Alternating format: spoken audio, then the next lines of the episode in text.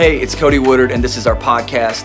Thank you so much for listening today. I hope this message encourages you and helps you see that God wants to do something new in and through your life. Enjoy the message. Can we just welcome our fathers to the house today? Thank you if you're watching online today. Thank you for joining us. Uh, today we're kicking off a new series called Daddy Issues. Somebody say Daddy Issues. Come on, find the neighbor, tell them you got daddy issues. Find a second choice and say you got daddy issues. Y'all seem hesitant on that one. Y'all like, ah, I don't know if I want to. Welcome to Renovation Church, where the pastor tells you you got daddy issues. Um, I want to do this series uh, because we all have issues. And when we think about daddy issues, we kind of think about like the guy who overcompensates and is constantly having to prove himself. But then we also maybe think about the girl who was promiscuous and maybe looked for love in all the wrong places before she was married. And we kind of sum up their life and people go, What's wrong with them? And you kind of go, Ah, daddy issues. How many of you know that if you have daddy issues, you have a daddy who also has daddy issues? And we all got issues. I got issues, you got issues. And if you don't know your issue, guess what? That's your issue.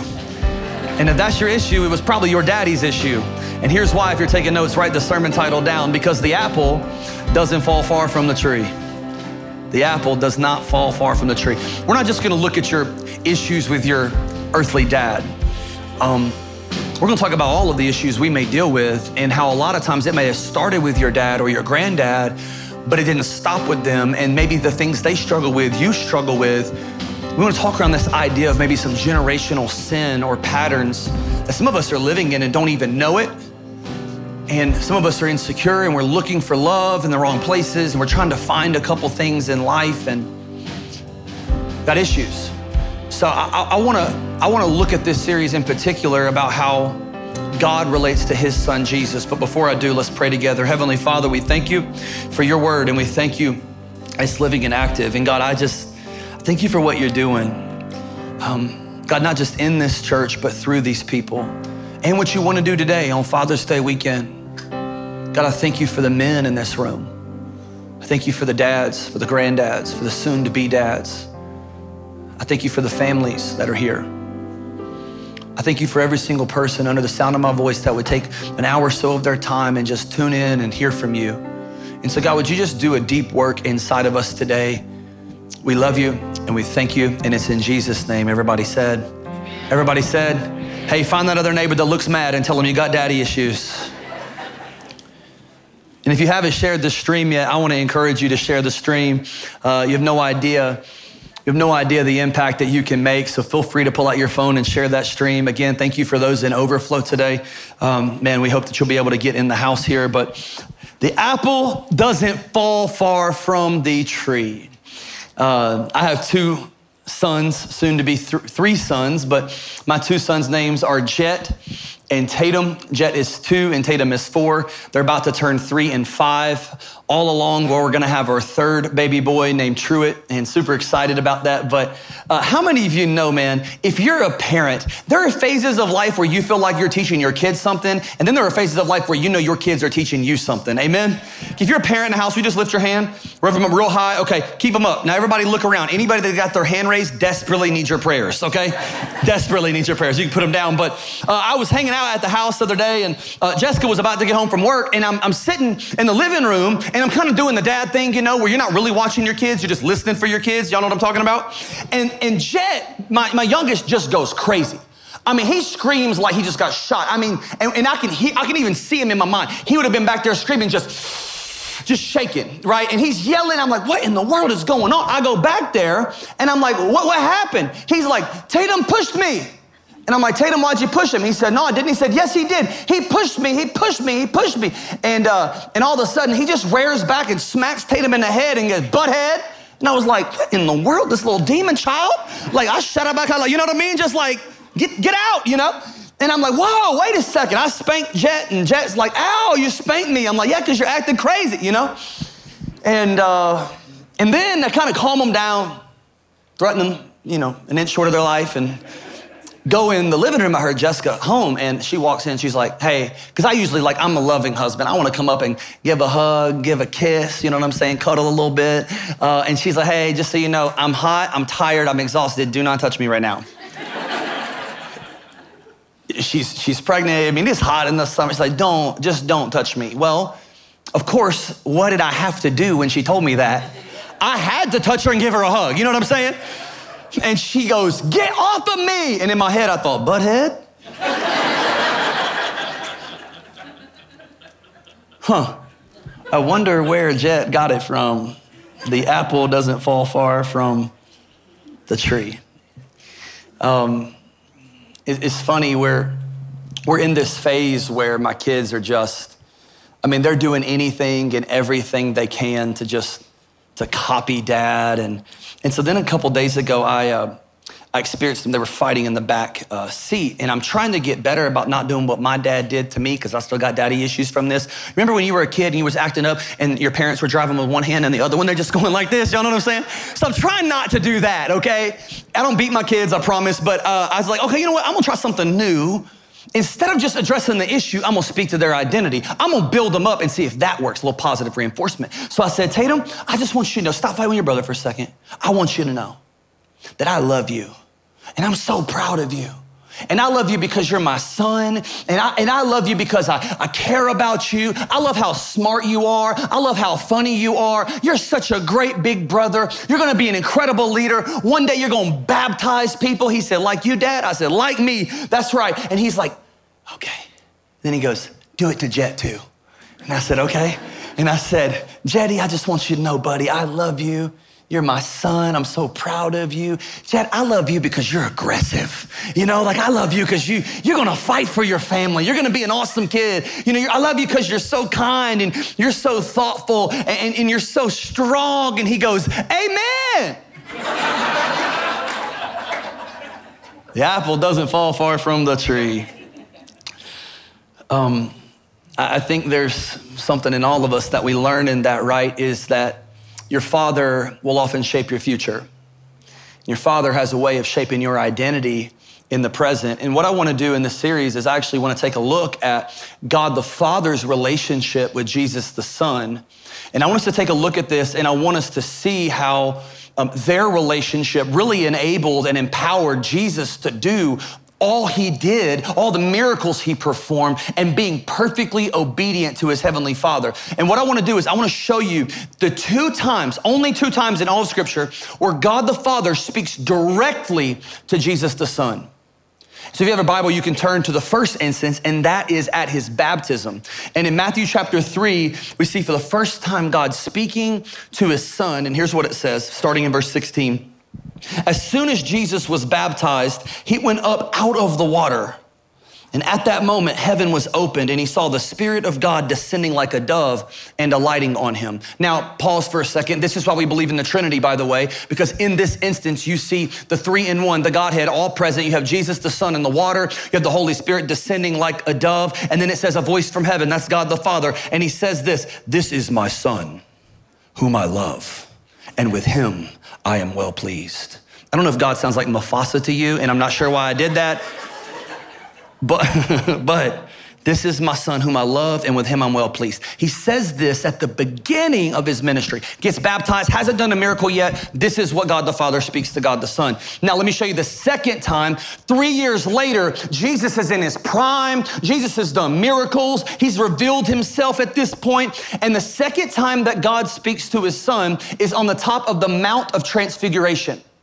And this is where he pulls Peter, James, and John in, and where Jesus reveals himself to be perfectly and fully God. And I want you to pay attention to what the Father says. Could have said anything to him at the end of his ministry. I want you to see what he says in Matthew 17. It says, While he was still speaking, a bright cloud covered them, and a voice from the cloud said, This is my son, whom I love, and with him I am well pleased. Listen to him. Sounded familiar, huh? Isn't it interesting that when Jesus was unknown and when Jesus was well known, the Father spoke the same truth over his life? See, that's important for you to get because a lot of times we think that our acceptance involving God has to do with our performance on earth. And I came to tell somebody that God loves you before you ever perform for him. That before you ever do a thing, God loves you and God sees you, that He doesn't care about your trophies, He doesn't care about your accolades, He don't care about your 401k. He's not worried about you performing for Him. He just wants you to be present with Him. That he wants a relationship with, with you and I. And in both instances, God the Father speaks directly over Jesus the Son, saying, This is my Son, whom I love, and with him I'm well pleased. And I believe those words are exactly what every single person needs to hear. That every child and every adult needs to hear those words from their Heavenly Father. And what I want to do in this series is I want to take a look and break down that verse because I think there are three things that God speaks to that Jesus needed that I think you need too. And so do I. The first thing he says was, You are my son. That's his need for acceptance. Somebody say acceptance. If you're taking notes, write that first thing down. You are my son, you are my child, you need acceptance. Here's the second thing we all desire. He says, In whom I love. What's that about? That's about affection. Say affection. And then he says, and with him I am well pleased. That's about affirmation. Say affirmation. And that's what every single person needs.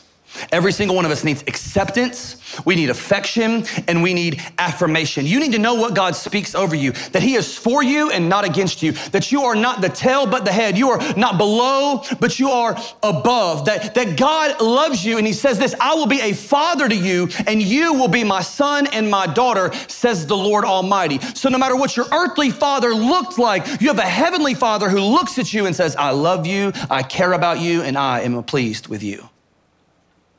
And we need, we need that. And so today I really want to focus in on, on that first component that this is my child. That I want to talk about acceptance today.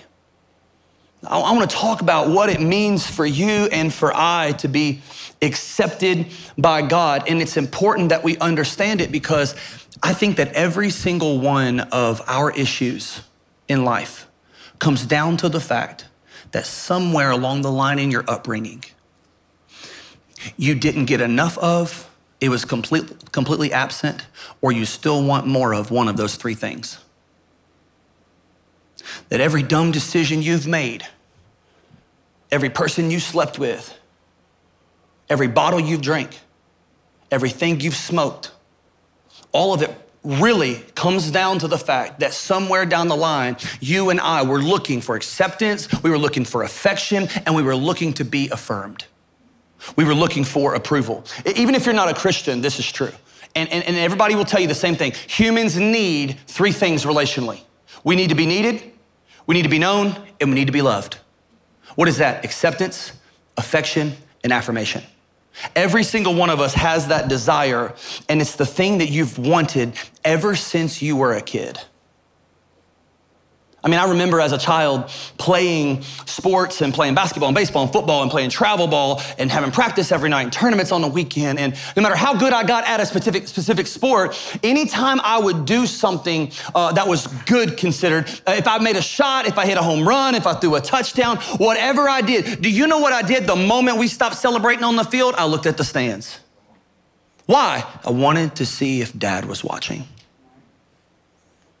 And now here I am as a dad, and I find my kids doing anything it takes just to hear, I'm proud of you. I got home the other day and we had this kiddie pool. Our house looks real redneck. I'm not gonna lie to you, but we have a kiddie pool literally put in our driveway. And um, somebody was having a wedding next door last night. I was like, wow, this is pretty embarrassing. You know what I'm saying? Um, but I get home and I pull up, and Jet, my little two year old, runs up to me. I mean, soaking wet. He's like, Dad, Dad, Dad, Dad, Dad, watch this, watch this. I'm like, all right, buddy, yeah, let me see it. And he takes off at a dead sprint towards a kiddie pool with a foot in water in it and just dives headfirst. And I'm like, buddy, are you okay? And he's like, did you see it? I was like, yeah, man, that was awesome, you know? And then Tatum, what does he do? Daddy, I can do that too. I said, no, no, no, no, you don't have to do this. No, no, watch this, Dad. Watch this. Runs, jumps, boom, hits his head, rolls over, comes up crying. I'm like, that's what you get right there. Why do they want to do that? The same reason we all did is because they want to hear from Dad, I'm proud of you. They want to hear from Dad, I, I see you. I want to hear from dad, good job. The problem with that is that dads ain't perfect, parents ain't perfect. And though we desire acceptance, oftentimes what we experience is rejection. Because, see, listen, your view of your heavenly father was first shaped by your view of your earthly father. And so, if your dad was absent, you'll think God is absent. If your dad was abusive, you'll think God's abusive. If your dad never affirmed you, God is not going to affirm you. And so here's what I've learned is that your, your view of God and your dad are connected. And they are either a reflection of one another or the opposite of one another, and somewhere in between. And the challenge with the in between is that your dad ain't perfect. Your dad's got issues. Let me tell you why? Because he's human. Let me tell you why your mom has issues? Because her mom had issues. Why your daddy had issues? Because his daddy had issues. But today is the point isn't to beat up dad. The point is to help you see that Romans 3 teaches that all have sinned and fallen short of the glory of God. Therefore, if daddy's got issues, I got issues too. And I've made some mistakes. And if you're not careful, here's what we do. When dad's not there, we will look for all of those things in people. You'll look for it in a relationship. You'll look for it at, at home. You'll look for it at work, constantly needing to be approved, constantly searching out affection, constantly needing to be accepted. But here's the problem. Our greatest needs are only met partially in people, but they're met perfectly in God. And people will always let you down. People will disappoint you. People will reject you. I mean, this week I started writing down all the times I felt rejected. And I'm not gonna lie, I felt depression coming on. I just think about the time I leaned in for a kiss and got rejected. Come on, anybody else? Didn't make the school team, didn't get the job. We've all been rejected in search of being accepted. And when there's a gap, we start looking for it. And a lot of times, what happens is our identity is often shaped by our Father. We have a craving for acceptance, just like my son who says, Do you see me? Do you know me? Do you love me? It's this picture that we have. And our greatest need isn't gonna be met in people. It's gonna be met in, it's gonna be met in God. And so we gotta figure out before we can really walk in the acceptance of God to how to confront the issues of the past. Because if we never confront the issues, we become the issues. And dads, I'm just here to tell you, let me pause and just say this. I, am I'm, I'm so proud of the fact that you're in church. And this is not a knock on dads who are not in church today, but I don't care why you got here, how you got here, your wife drugged you, your mama brought you. For whatever reason, you're here in church. And that's the first step because dads, you matter. Come on, you can clap your hands for some dads right now. You matter. Matter. Have you seen the statistics on fatherless homes? Have you heard like the impact that dad specifically makes? Like, let me just give you a couple of these because I think that if we're just being honest, when we look at the problems in our lives and we look at the problems in society, we look at the root issue and like we were to really break down all the stuff that makes you mad and pisses you off and frustrates you. The, the, the main problem, the root problem is not corrupted politicians. The main problem isn't Democrats. The main problem isn't Republicans. The main problem isn't gun control. The main problem isn't Pride Month. That's not the main problem. The main problem can go down to two words daddy issues.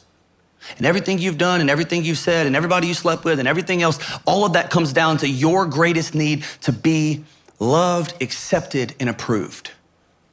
And when you're not and the Father is absent, the impact is drastic. So let's, let's just look at a couple of these because they shocked me. Here's just an overview. It says that children from fatherless homes are more likely to be poor, be involved in drug and alcohol abuse, drop out of school, suffer from health and emotional problems. Boys are more likely to become involved in crime. Girls are more likely to get pregnant as a teen. And both are more likely to have anxiety, battle with depression, and commit suicide before they're 30. 90% of all homelessness and runaway children are from fatherless homes. 85% of children who have behavior disorders have fatherless homes, 20 times the national average. 71% of all high school dropouts come from fatherless homes. 85% of everyone in prison comes from a fatherless home. Daughters of single parents without a father are 71% more likely to have children as teenagers, and they are 92% more likely to get divorced themselves. Here's what's the problem because that means that there's 18.3 million children in our country that are growing up without a dad. That's one in four. And we ain't even talking about emotionally absence. We're just we're just talking about the effects of physically not being there. But how many of you know sometimes it's worse when dad's there, but dad's not really there? 18.3 million. Here's the point I'm trying to make that earthly fathers who forsake their earthly children tend to create earthly children who will forsake their heavenly father. Whew, I'm gonna say that again. You might wanna write that one down. It's gonna help you get to heaven one day. earthly fathers who neglect or forfeit their right to their earthly children. So, earthly fathers who forfeit their earthly children tend to create earthly children who forfeit their heavenly father. Why? Dads matter. And so let me just say this again to the dads in the room. I'm so proud of you because listen, you may not be where you want to be yet, but thank God you're not who you used to be. And thank God God doesn't define you by that issue. And thank God God's going to give you a new identity. And thank God God still has a plan for your life. And just because you did stuff in the past, your dad may have had issues, but you don't have to become him. Now, that, that doesn't mean everybody else has got great dads, because listen, I got, a, I got a great relationship with my dad. Doesn't mean we're off the hook. What it does mean is that there's some things in my own life that I'm still trying to get the approval for. So I go to people and I go to Instagram and I go to Facebook and I go to likes and I go to all this other stuff to just make people see me and love me and care about me and tell me how good my preaching is. If I drew it all back, it would come down to that need of wanting one of those three things because your father impacts your future. Dad will shape an identity. And so before we go forward, we got to first go back, address the issue so you don't become the issue. And what you see is there's a lot of people in scripture that got daddy issues. I mean, a lot. The apple don't fall far from the tree. And if we were to go back, and I don't have time to go there, if we were to go back to all the way to Genesis, what do you see? You see Adam having some kind of disconnect with God, doesn't think God really has given him everything. So what does he do? He eats the apple. So the first sin in the Bible is eating the apple. The second sin is homicide. Well, that was funnier in my head, but. Did you get that? The first sin was just eating the apple. But his son, Cain, killed his brother Abel, homicide, and we live everywhere in between. So let's just fast forward to the, fa- the father of our faith, Abraham. And I'm going to skip into Genesis 20 for the people taking notes. I'm not going to show Genesis chapter 12. But what you'll see is God called this man named Abraham and his wife Sarah to leave their country, to go into a foreign land, to the place that God will show them. And he says, and I'm going to bless you, and nations are going to be blessed because of you. You will be a blessing. And then last week, if you were here, Pastor Jared referenced this scripture in Genesis chapter 20. He finds himself living in the land of the Philistines in enemy territory, and he goes up to a king named Abimelech, and he, essentially knows that his wife is really hot, because why would he have married her if she wasn't hot? So he knows that my wife's hot. When your people see my wife, they're gonna want my wife. And so, what does he do? When his people, when Abimelech's people come up and say, Hey, I want your wife, he says, and Abraham said of his wife, She's my sister.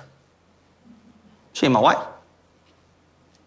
So then Abimelech, king of Gerar, sent for Sarah and he took her. Now, he gets revealed to in a dream by God. God says, Don't touch her. He's lying to you. That ain't his sister, that's his wife.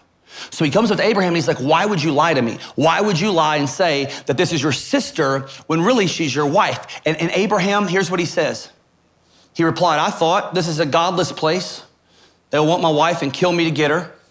And watch, she really is my sister. We both have the same father, but different mothers. How many of you know that's a different daddy issue right there? like, we got the same daddy, but daddy had different wives. And not, my sister was kind of hot, so I made my sister my wife. I wouldn't recommend that, by the way. If anybody's thinking about marrying their half sister, please do not, okay? Or their cousin or second cousin, just keep it out the family. You know what I'm saying? Daddy issue. But see, what's interesting about this is this isn't the first time Abraham did that. If you go back in Genesis chapter 12, same thing happened with Pharaoh, but the first time he didn't get caught. He, Pharaoh realized that that was his wife, but there was no consequences for his actions. So he didn't repent. We know he didn't repent because here he is again in Genesis chapter 20 doing the exact same thing. Because he realized that sometimes I can kind of tell a white lie and not deal with the consequences. But how many of you know a white lie in one generation will turn into a full blown lie in the next one? And so what happens? Abraham and Sarah have a child named Isaac who God called to sacrifice on the altar and at the last minute stepped in to show him as a picture of Jesus to come. And Isaac grows up. Abraham and Isaac have a son, Isaac. Abraham and Sarah have a son, Isaac. Isaac grows up. I just want you to watch how dumb this is.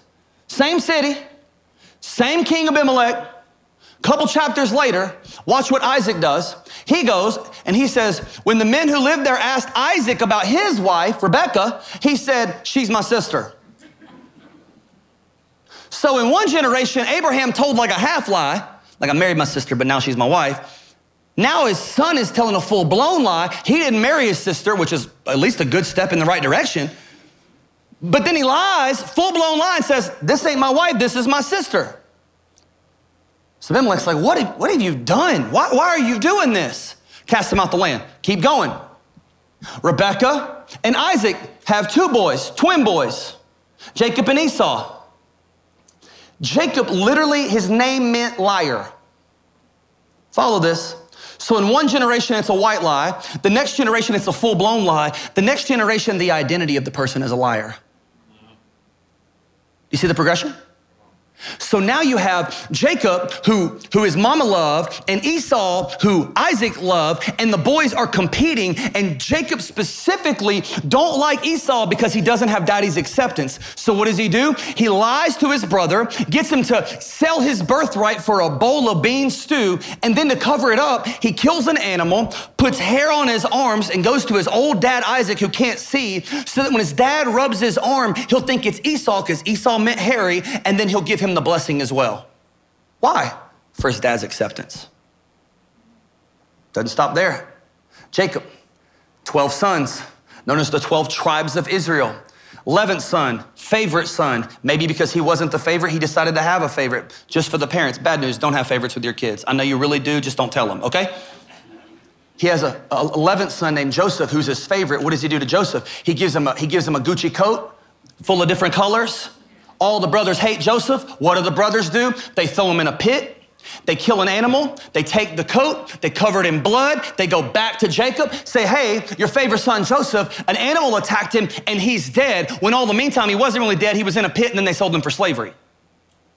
Follow the line. Abraham, white lie. Isaac, full lie. Jacob, a liar, his identity. His sons, now it's not just one person lied, now you got a tribe of lies. Why? Because the apple doesn't fall far from the tree. What am I trying to get you to see? That if it runs in your family, it might be chasing after you. Now, the good news of that story is that Joseph actually breaks the generational curse. And the way he breaks it is now he's finally in charge. And those brothers that did all that stuff to him, he finally had the chance to get back at them. And instead of getting even with them like they deserved, what does he do instead? He says this in Genesis chapter 50. He said, Don't be afraid. Am I in the place of God? You intended to harm me, but God intended it for the good to accomplish what is now being done the saving of many lives. So then, don't be afraid. I'm gonna provide for you and your children. So key. How did Joseph break the generational curse? Faithfulness and forgiveness. How did all of a sudden it, it kind of stop with Joseph and his family line? Because when he, cho- he, instead of choosing to get even, he went lower and he humbled himself and he chose to forgive the people with daddy issues. What a picture of another man who would later come with an earthly dad named Joseph, who would show up on the earth and make it possible for you and I to not have to live under the same curse of our forefathers. You ain't getting it. See, the good news of the gospel is that your daddy's issue don't have to be your issue. The good news of the gospel that it's not you're redeemed and you're cursed. I don't believe your family's cursed. I don't believe you're cursed. And let me tell you why. Because what, what this is, what says next in this scripture is that Christ redeemed those from the curse of the law by becoming a curse for us. Here's what that means. Christ came and Christ canceled the curse and made it possible for you and I to be bought back from the curse and given a new family tree. Come on, is anybody thankful for that? Why don't you give God some praise right now that you're not cursed? So, yeah, you may struggle with things that your dad or mom or parent or grandparent struggled with, but you're not under a curse, but now you've got a choice.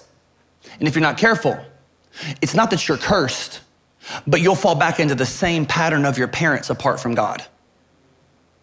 Why? Because you'll think, I gotta get accepted, I gotta get affirmed, I, I, need to be shown some affection. And what will you will do? When you start getting rejected by people, you'll figure out to do whatever you gotta do to get affirmed by people but says that Jesus, He redeemed you and I in order that the blessing given to Abraham might come to the Gentiles, that's us, through Christ Jesus, so that by faith we might receive the promise of the Holy Spirit. What does that mean? It means that Christ came. How were you, how were you redeemed? Because Christ did for you what you could not do for yourself. And though you were cursed because of a thing called sin, because that was the seed that came down through generation to generation, you were born not accepted by God. You were born separated from God. You were born alienated from God. But because of Christ's love for you, he comes down and dies on the cross and hangs on a tree, taking on the curse of humanity and the curse of sin. And when he rose from the grave, taking the keys to hell, death, in the grave, he rose in victory, therefore canceling the curse in your life. And so now we don't got to live under a curse. And when we get rejected, how did Jesus do it? How did he stay perfect? Because Jesus was rejected, Jesus was spit on, Jesus had people who loved him turn their back on him. But yet he stayed obedient, he stayed faithful, and he forgave those with, with issues. What did Jesus know that you and I gotta know? It's simple that we overcome man's rejection by embracing God's acceptance. You're gonna be rejected. And the only way to overcome that rejection is by embracing God's acceptance. So I want you to understand something about God's acceptance. Is that God's acceptance for you came at a price. It came at a price. What was the price? God crushing his own son. So grace is free to you, but it wasn't cheap for him. And I need somebody to get a revelation today who have been taught and who have been told and who have believed that you're nothing but a worm, you're no good, that you are trash. You are not trash, you are treasure in the eyes of God. And let me tell you how I know because the price He paid to get you back. Amen. You ain't trash. I need somebody to hear that today whose dad didn't affirm him, who's got some issues, who's struggling who's got some trauma from their childhood, that you got a God who loves you, and you got a God who sees you, and you got a God who affirms you. Why? Because you're good? No, but because God is good, and when He looks at you, your issue don't gotta be your identity. Now He looks at you, but He sees His Son covering you, and now you got a new family tree. And Scripture says, if anyone be in Christ, they are a new creation. The old is gone, the new has come. That means your identity don't have to be your issue. Price for your acceptance came at a cost. The cost of your acceptance came with a promise. What was the promise? That anybody who calls upon the name of the Lord will be saved.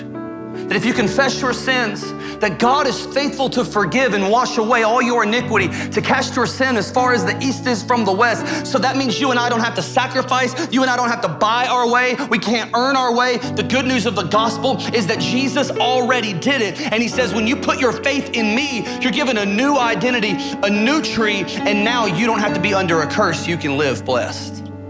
You're forgiven. Come on, is anybody thankful they're forgiven for their sin? Past, present, and future? So that promise comes to the fact that you're forgiven. But then that promise comes to the fact that you can actually walk in freedom. That who the Son sets free is free indeed. And some of you are carrying around the shame and you're carrying around the guilt and the mistakes you've had. Listen, Romans 8 1 says, Therefore, there is now no condemnation for those who are in Christ Jesus. God didn't come to condemn the world, God came to save the world. And I think it's time that you and I walk in freedom, knowing that God sees me, that I'm His child, who He loves, and He is well pleased with me. Can I get an amen? Come on, stand to your feet. I'm closing. He says, For those who are led by the Spirit of God are the children of God. And the Spirit you receive doesn't make you slaves so that you'll live in fear again. Rather, the Spirit that you received brought about adoption to sonship. And by Him, Jesus, we cry, Abba, Father, which means dad. The Spirit Himself testifies with our spirit that we're God's children. And if we're children, then we're heirs heirs of God and co heirs with Christ. So it came at a price and it came with a promise. And it came with a new family. And I just want to speak here for a second because a lot of us, we, we allow others people's issues to cause us to want nothing to do with them. And let me just say this to you. If you're thankful that your identity isn't built on your issues, don't you think it would be a loving thing to do to stop identifying everybody else by theirs? Like what would it look like if we were the family of God? It's not it's not this thing where I'm better than you, God loves me more than you. No, that person you hate, God loves them just as much as he loved you. That dad you're mad at, guess what? God loves that dad more than you love that dad. That parent that was absent, God loves that parent just way more than you love that parent. The point isn't let's put the blame on them, it's let's surrender our will to Jesus. And we surrender our will to Jesus, he says he adopts us into a family. And so now it's not just a price he paid or a promise he gives, but now there's a purpose to live by. Somebody say purpose. You, you have a purpose. You have a purpose right now. Joseph said that what you meant for evil, God's turning it for good. And so, for every parent in the room, for every dad in the room, look at me, you have a purpose. And if you are in Christ, you've been given a new identity. And you have the opportunity to build a new family tree and some new family patterns because you are not under a curse, you are under Christ. So then here's my ploy for you. My ploy is that you would understand that purpose. What is that purpose? It's now that I want to make sure that my apple doesn't fall far from the tree. Whew, I missed that one. What, what, what, I'm trying to get you to see is that at one point the apple fell from the tree because of sin, but now because of Christ, my purpose is to make sure that my two boys are raised and that they follow me as I follow Christ that the apple doesn't fall far from the tree, that they learn what it means to love Jesus. And they're going after people and they want to love people where they are. Why? Because people are, are not the problem. Your in laws aren't the problem. Your dad isn't the problem. The president's not the problem. The Democrat's not the problem. The Republican's not the problem. Your gay neighbor's not the problem. I need you to hear me say that. People are not the problem, people are the purpose in why God set you free to begin with. So now, what would it look like if we just stop picking on people for their daddy issues and just realize that I got daddy issues of my own, but my heavenly father is greater than my earthly father, and he loved me, and he called me, and he saved me, and he cares for me, and he'll never stop doing it. So maybe it's time for you and I to look around and we go, man, I know you got some issues, I got some issues, but here's the good news of the gospel that God looks at you, and in Christ, he says, You are my child who I love, and I am well pleased with you. You don't have to perform for me. And Jesus, He doesn't accept the sin, but He loves the sinner. Oh man, what if we did the same? Acceptance isn't about tolerance. Like, what if we just learned how to live in the tension? Quit falling into two different categories. What if instead of following one side or the other, what if we just follow Jesus and live like him? What if we were full of both grace and truth? What if we just learned to love people without accepting the lifestyle? What if we could meet people where they are? Why would we do that? Because God loved you where you were. God loved you. And though you sinned against Him, and though you were broken and messed up and had all kinds of daddy issues,